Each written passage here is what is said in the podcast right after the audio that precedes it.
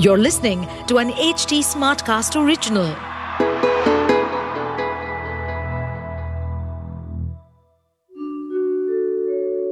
आप सुन रहे हैं विवेकानंद की वाणी सुनिए स्वामी विवेकानंद के अनमोल विचार और जानिए जीवन को एक नए दृष्टिकोण से प्रयास के बारे में स्वामी विवेकानंद कहते हैं, उस कायर की तुलना में जिसने कभी प्रयास ही नहीं किया।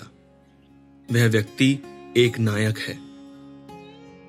भले ही हमारा हर प्रयास विफल हो और हम खून बहाएँ और टुकड़े टुकड़े हो जाएँ, फिर भी इस सब के माध्यम से हमें अपने हृदय को बचाए रखना है।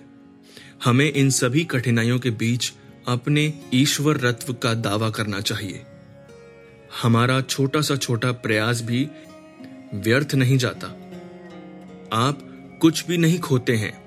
हर प्रयास में कई बाधाओं का सामना करना पड़ता है, लेकिन धीरे धीरे रास्ता सुगम हो जाता है।